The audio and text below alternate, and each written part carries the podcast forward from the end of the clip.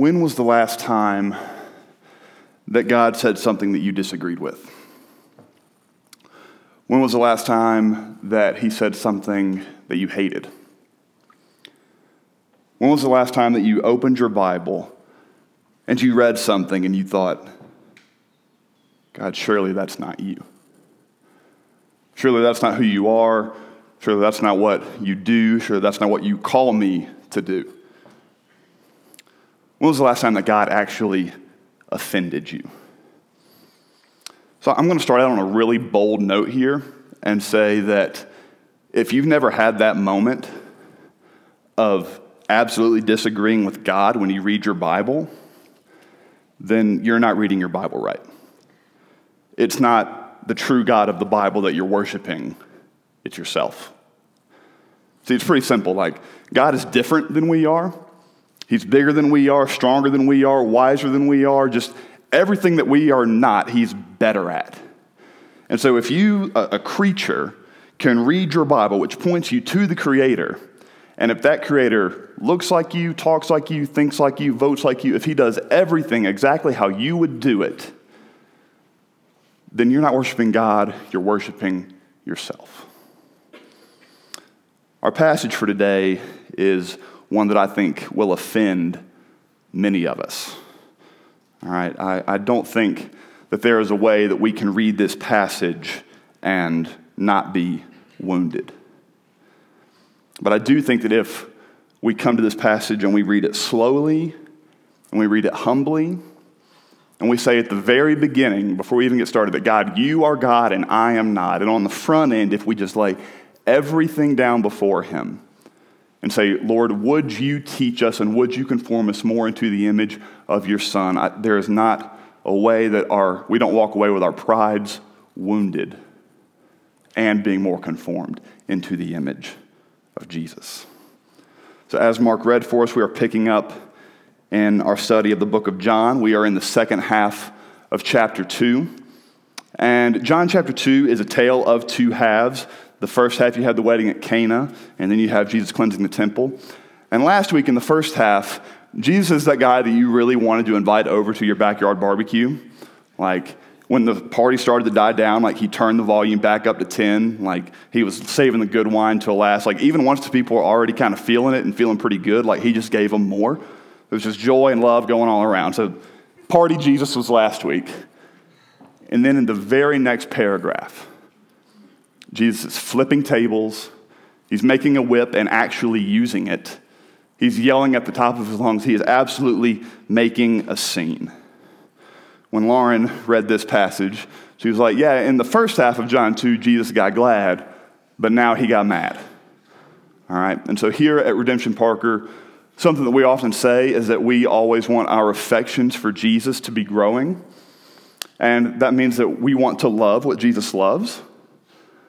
But if we want all of our affections to be in line with Jesus, then that also means that we have to hate what Jesus hates.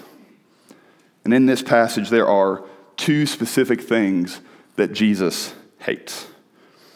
So if you'll pick up with me in verse 13, the Passover of the Jews was at hand, and Jesus went up to Jerusalem. So the Passover is what the Jews celebrated and commemorated and remembered from when God delivered them out of slavery in Egypt and when he parted the Red Sea. And so they would travel from all over Israel and they would descend on Jerusalem and on the temple. That was the geographic hub of the Jewish faith. And part of the Passover ritual required that animals be sacrificed. Okay, and so people were having to travel from 150 miles away and they were having to bring these animals to sacrifice. All right, and so, and so imagine like what it would be like to try and drag an ox 150 miles, like up mountains, through valleys, over rivers. Like it is a, a difficult thing to do. And so, in order to relieve that burden on the travelers, there were merchants who set up shop in the temple. And they provided the animal so that you didn't have to bring it with you. You could just buy one when you got there. So these merchants were doing a good service, like they were helping the people worship. The Passover required animals, they provided that. They were making it easier for people to worship. So why would Jesus get so mad here? We get the answer in verse 16. Jesus said, Take these things away. Do not make my father's house a house of trade. Trade was the key word that had come to define the temple of God. Not prayer, not worship, not humility, trade. So the merchants had gone beyond the God honoring service of providing the animals, and they saw an opportunity to spiritually manipulate the people and to turn a profit. They knew that the people had to buy from them, so they were able to just jack up the prices and take advantage, and they were uh, economically oppressing those who were trying to humbly worship. So, in their greed, they had transformed the spiritual atmosphere of worship that was filled with prayers and confessions, and they turned it into an atmosphere of manipulation and economic oppression. The focus on worshiping God had been replaced with worship of trade. The love of God had been replaced with a love of money. Jesus talked about money more than he talked about any other thing. He talked about it more than love. He talked about it more than heaven and hell combined. Jesus told 39 parables, and 11 of them were about money. That's over 25%. So, if I were going to pick one word that would describe Jesus, I, I, would go with glorious. I think that's what he is. But that's not who we are. Jesus knows what is in man. That's what verse 23 says. And so, the reason that he has to talk about money so much is because he knows how easily we are tempted by it. And so, all throughout his teachings, he, he's repeatedly showing us how to view and how to use money, but also the dangers that money poses to us. In Matthew 6, he says, Do not store up for yourselves treasures on earth where moth and rust destroy and where thieves break in and steal, but store up for yourselves treasures in heaven where moth and rust do not destroy and where thieves do not break in and steal. In his conversation with the rich young man, Jesus said that it is easier for a camel, which was the biggest animal that he could think of, to go through the eye of a needle, the smallest thing that he could think of. He said that a camel, it's easier for a camel to go through the eye of a needle than for a rich person to enter the kingdom of God. And he wasn't being spiritual or metaphorical, like he meant it. Jesus said, You cannot serve two masters. Jesus was painting a picture and he said, You cannot serve two masters. And for one master, he chose God. Do you remember what he chose for the other master? He could have picked any other thing. He could have picked power or sex or fame. But what Jesus identified as God's biggest rival in our hearts for our trust and our security was money. And the merchants, they had chosen their master. They chose to worship money rather than God.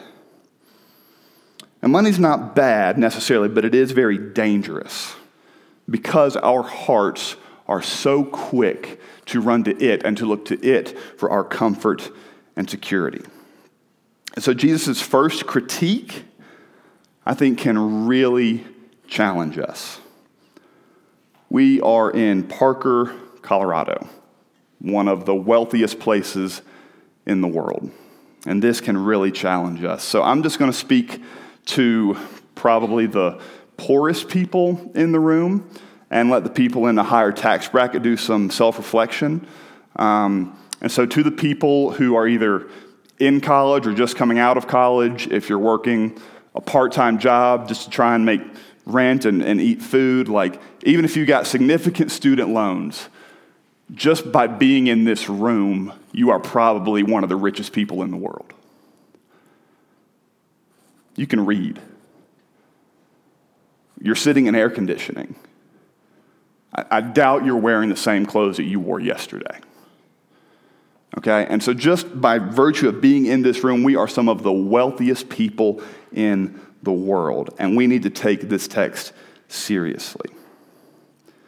Now, now we don't sell animals at each, at each entrance to the pay centers. This might not literally be a house of trade.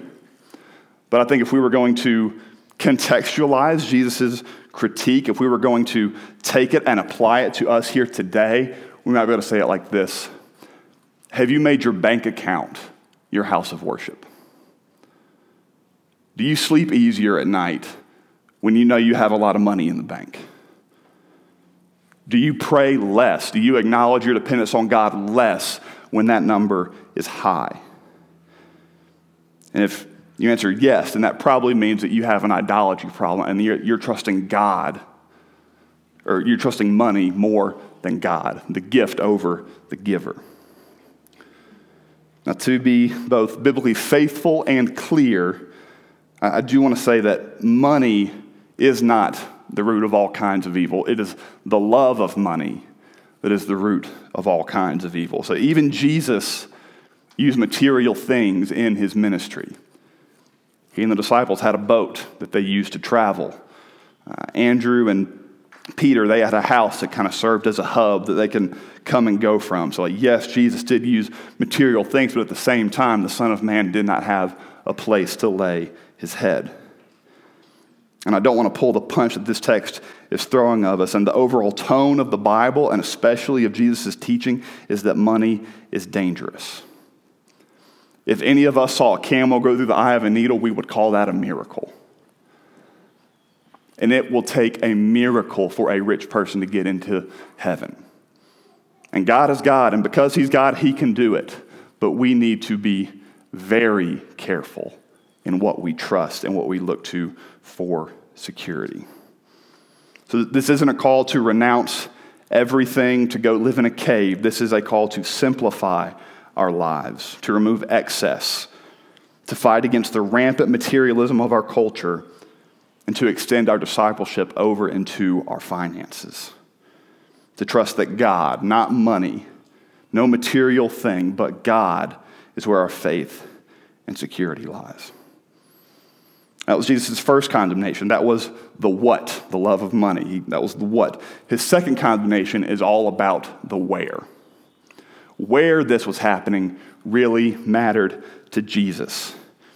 Uh, the text quotes Psalm 69. It says that zeal for my Father's house will consume me, and you have made my Father's house a house of trade. So Jesus was angry because the merchants were selling inside of the temple. Now we know from the other gospel accounts and from history uh, that they used to be set up outside of the temple and, and the way that the temple worked is at the very center, you had the Holy of Holies. So that's where the presence of God dwelt. And only the high priest could go in there, and he could only go in one day of, uh, one day of the year on the Day of Atonement. Just outside of that was the court of the priests, where the other priests could go. Outside of that was the court of the Jews, where the ethnic people of God could go. And then at the very uh, most outer ring was the court of the Gentiles. And the Gentiles, they were not ethnically Jewish. They were not born into the people of God, but they still sought to worship the one true God. And so imagine what it must have been like for these Gentiles who were trying to worship. Ever been to a zoo? All right. Think of all the smells, the sounds that were coming from the animals. Think of the bartering going on between the people, the clanging money as it hits the pots. Like this would be like trying to hold a prayer service at a Broncos game. And the merchants didn't care that they were disrupting the worship of the Gentiles. Like they're just there to make a buck. Like who cares? But, but the really horrible thing about this and what gets Jesus really riled up is that the Jews didn't care either. They didn't care that the merchants had set up in the court of the Gentiles.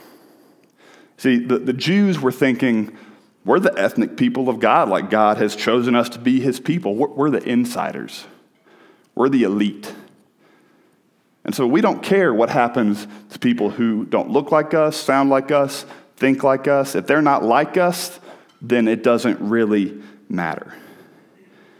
And when these Jews showed a disregard for those that they considered outsiders, that is when Jesus absolutely lost his mind.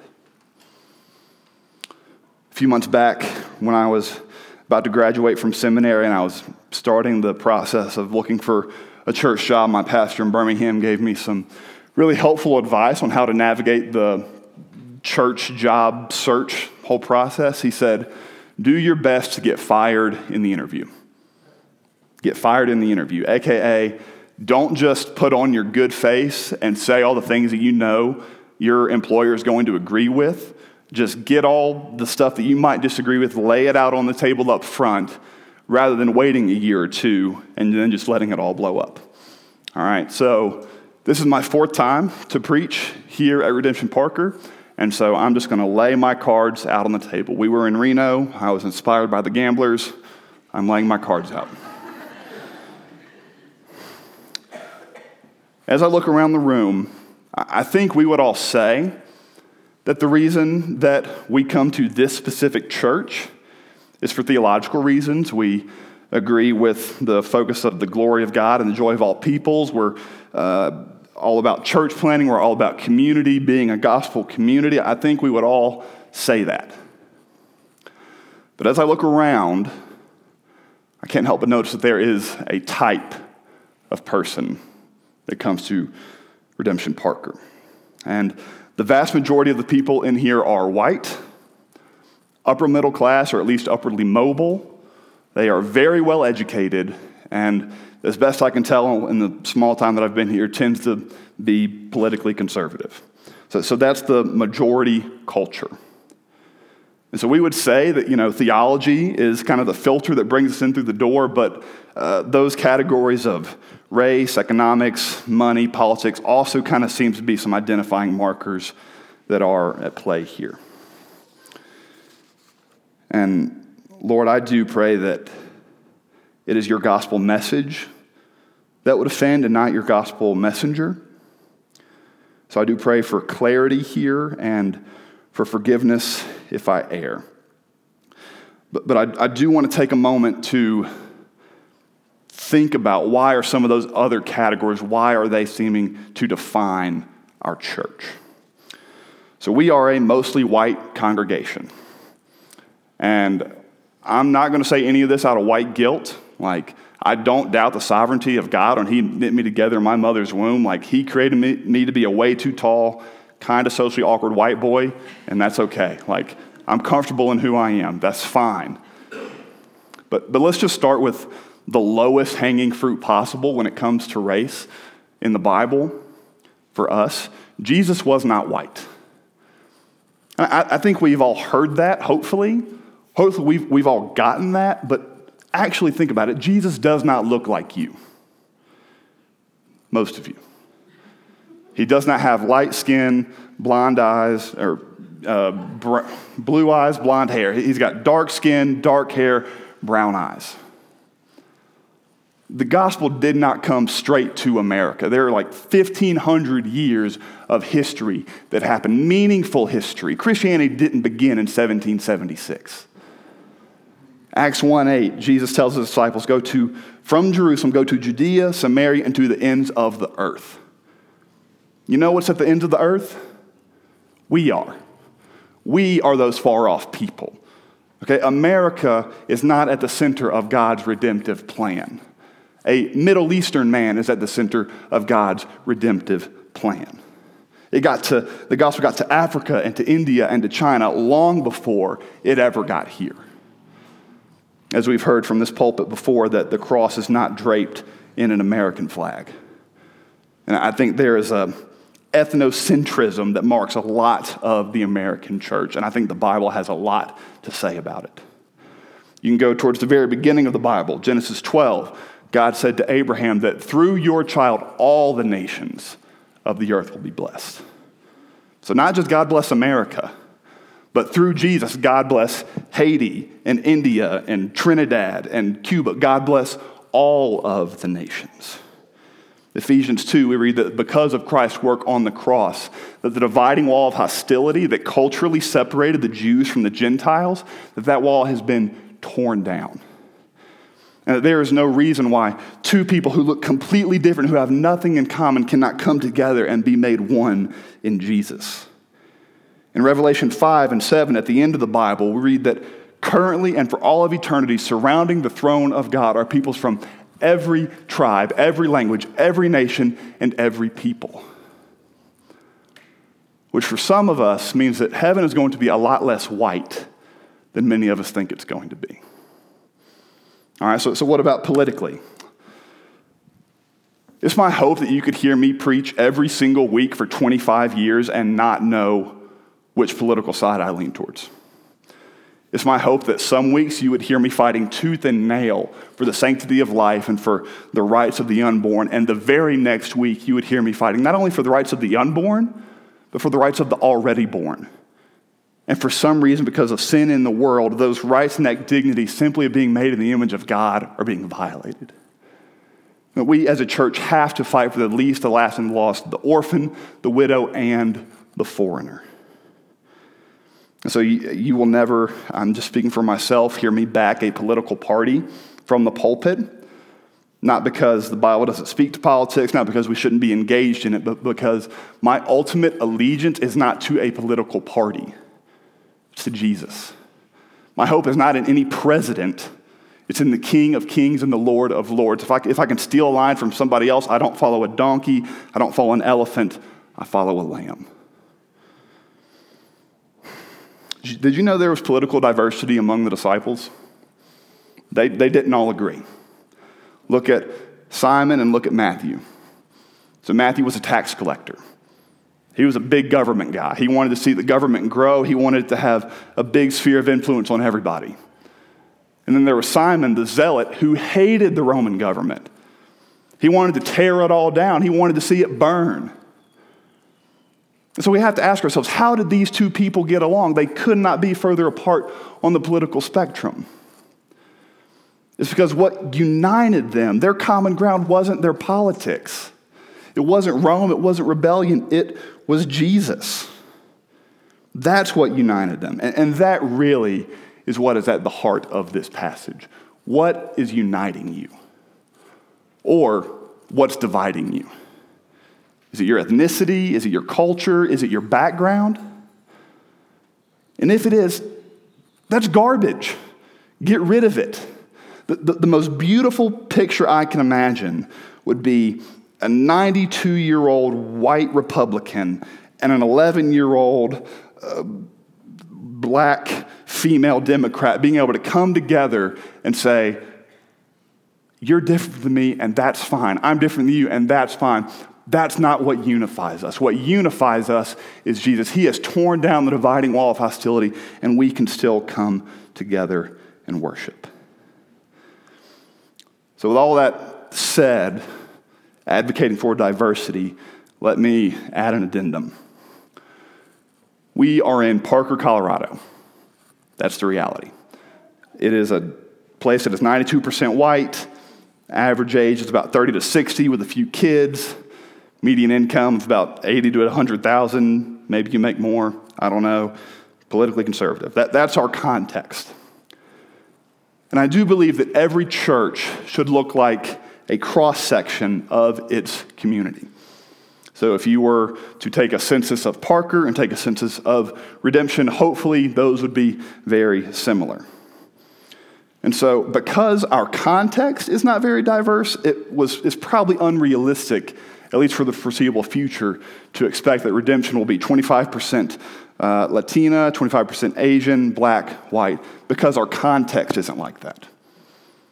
So, a few summers ago, I went to a church in Brooklyn, downtown Brooklyn, and they had 60 members, and I think, if I remember correctly, 37 different nationalities were represented. And so it's a lot easier for a church in downtown Brooklyn to be diverse because their context is diverse. If they weren't diverse in downtown Brooklyn, like then you need to ask why can only one group worship here? What walls are you putting up? Where are you dividing people? So even if Parker is never diverse, one, we need to ask why not. Are there any systemic reasons or cultural reasons why only one group can live here? But two, while we as a church may never be diverse, at a minimum, we must be diverse friendly. We have to do whatever we can to be friendly and open and hospitable to people that do not look like us, talk like us, vote like us, and have our same cultural experience. So we should not feel guilty if we're not diverse and in a community that is not diverse. But we are guilty of the sins of these Jewish leaders if we are not committed to being, at minimum, open and hospitable to people who do not fit the cultural insider mold. Because that will mean that something other than the cross of Jesus is unifying us. Jesus saying that the cultural walls and your unwillingness to care for the outsider, that's, that's rubbish. And so he turned the, the temple upside down. He flipped the tables, uh, threw out all the money, used a whip, and started beating people. Just made a huge scene. And what he did was so offensive that the Jews came up to Jesus and asked him in verse 18, What sign do you give us for doing these things? Okay, like, who gave you this authority? Who do you think that you are? And Jesus was a master at using his surrounding environment to make a point. So he looked around at the temple. He looked around at the mess that he had made. He looked around at the courts dividing the people. He looked at the heavy stones and the Holy of Holies. And he said, Destroy this temple, and in three days I will build it up again. This is one of those times in John where Jesus is speaking kind of cryptically He's speaking on one level down here, but the people, they just get it on the surface level. They don't really follow him. And they're like, I mean, yeah, you flip some tables, you might work out a little bit, but it took us 46 years to build all this. Like, how do you think you can do this in three days? What they didn't get is that he wasn't talking about the temple that they had built, he was talking about the temple of his own body. You remember a few weeks ago when we started our study of John? We read in John chapter 1, verse 1 that in the beginning was the Word, and the Word was with God, and the Word was God. He was in the beginning with God. And as we studied, we, we learned that what that means is that God is the perfect and full and final expression of, uh, Jesus is the perfect, full, final expression of who God is. That all of God's attributes, his holiness, wrath, eternalness, sovereignty, goodness, mercy, all of it is wrapped up perfectly in, in this word, Jesus. And then in 114, uh, we read that that word became flesh and dwelt among us. So in former times, God had to dwell with people through a medium, through the Holy of Holies. There wasn't direct access. And what Jesus is saying here is that destroy this temple, and in three days I will build it up. He's saying that you've had the Holy of Holies for a really long time, but I am the Holy of holies walking around with you. You've been making all these sacrifices. Yes, that was commanded to you under the old covenant, but do you know what Hebrews 9 and 10 says? Says that the blood and goats of bulls never saved anybody. All that they did, all of those Old Testament or Old Covenant practices and rituals in the temple, they were signs. They were pointing to something. They were shadows. They weren't the full and final thing. And what Jesus is saying here, when he's saying that I am that temple, he's saying that all those signs that pointed, they were pointing to me. I am the substance which formed those shadows. They are pointing to me. You've sacrificed animals for a long time. That's not doing you any good. I'm going to go to the cross and I am going to be a sacrifice. And because, because my blood is human and because my blood is holy, it can do what those, the blood of uh, goats and bulls can never do. It can actually save you. So Jesus is saying, Look to me. I'm the Savior. Look to me in faith, and you can have eternal life. Jesus was unlike us in every single way. He was poor. He didn't have a place to lay his head. He was holy. There was no sin in him. He was a Middle Eastern man. He didn't look like most of us. But though he wasn't like us, he still loved us. He sought us while we were still sinners, and he loved us to the point of death, even death on a cross. And because of his work, people who have absolutely nothing in common by the world's standards can come together under the cross. The ground is level at the foot of the cross. There is no dividing wall of hostility. The only thing that should unite us is Jesus. Let me pray for us that the Lord would give us grace to hear this.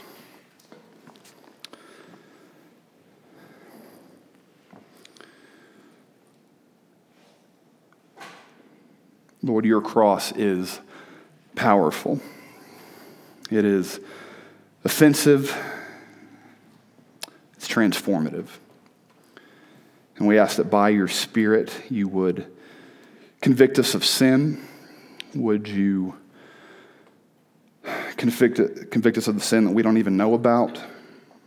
Would you bring us to the cross? Make us low. Get rid of anything in us that does not reflect your gospel. Would you continue to transform us into the image of Jesus? Amen.